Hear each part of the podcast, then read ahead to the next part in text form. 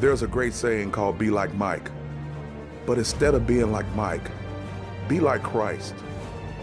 Be what Jesus has called you to be. He said that we are more than conquerors for those of us that are in Christ Jesus. You can overcome anything. You can kill the giants and the naysayers by walking by faith and walking to your destiny with a positive attitude, knowing that you will go through trials and temptations, but you count it all as joy because it builds your character so that you may be great. You don't need an idol. You need to trust in your faith and walk out on it and trust it and believe in it, because God is calling you into greatness, but you must step into it yourself. Forget about what they all say. Trust God. This is Pastor Doctor James Sutton.